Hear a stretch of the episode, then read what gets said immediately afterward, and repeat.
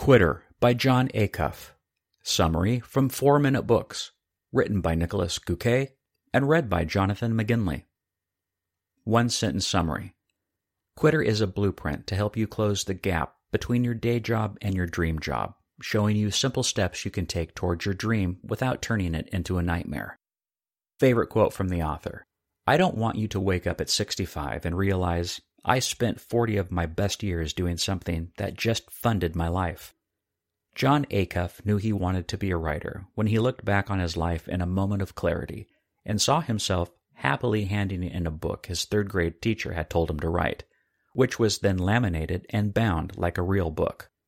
Somehow, like most of us, he got stuck along the way, where he worked good jobs and bad jobs.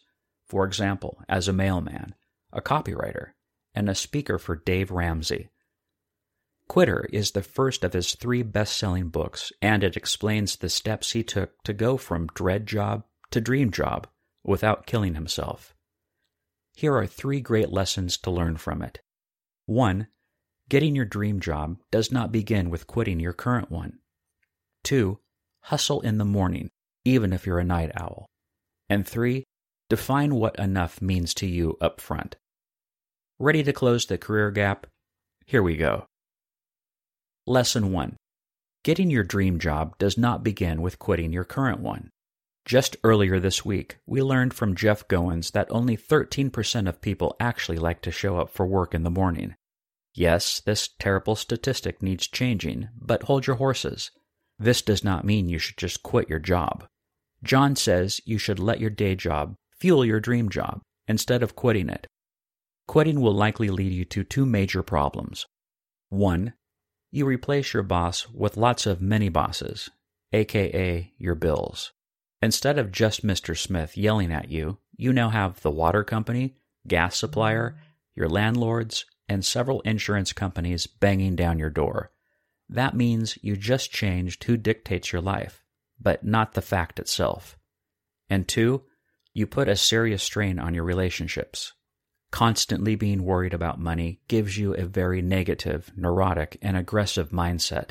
This may lead you as far as destroying some of your most precious relationships just because you yelled at your partner for leaving the light on one time too much. Instead, keep your day job.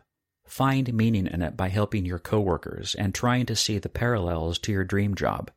There are always skills you can reuse. This makes it likely less for you to jump at an opportunity that might seem okay, but it isn't actually what you truly want, or even worse, to take an opportunity because you have no other choice.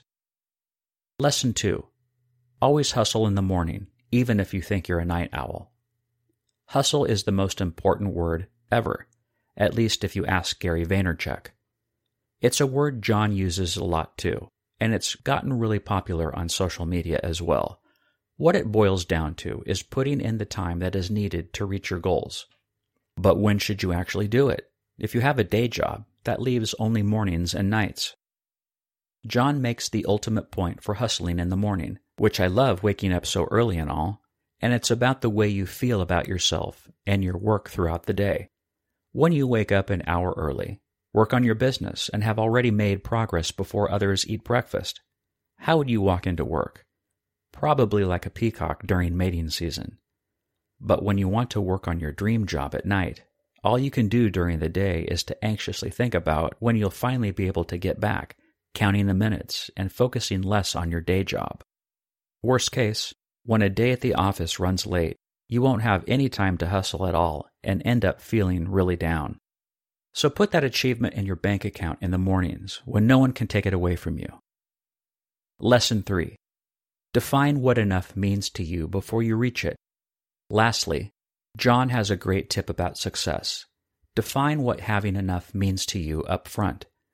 When you don't spill it out that 10,000 a month is enough for you, you'll hustle right past it and turn into a goal chasing, never satisfied workaholic. Success, too, has its downsides, one of them being the constant craving for more. So Jon set up an email to be sent to him a year from now.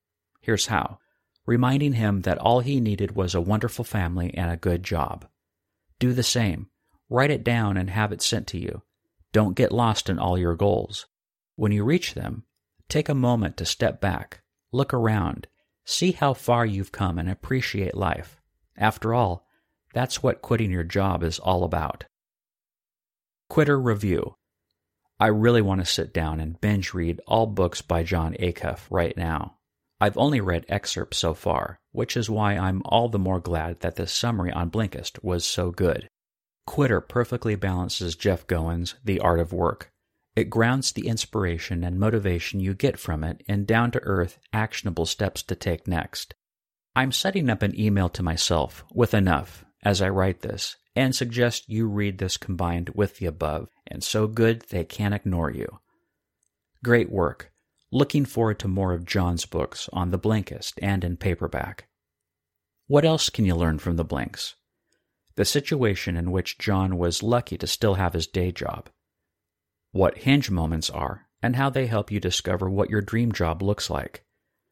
Which three lessons you can view your risks through, and which one is the right one to use how to use your day job to find your dream job, what the plan myth is and why you can't let it paralyze you, plus how Google did it. A key mistake Jon made when first starting to measure his progress. How to set up your transition from day job to dream job. And the three main things that prevent people from getting their dream job and how you can avoid them. Who would I recommend the quitter summary to? the 24 year old ambitious upstart who's about to quit his day job for his entrepreneurial career, the 35 year old who's successful but never sure when she's reached her goal, and anyone who claims to be a night owl.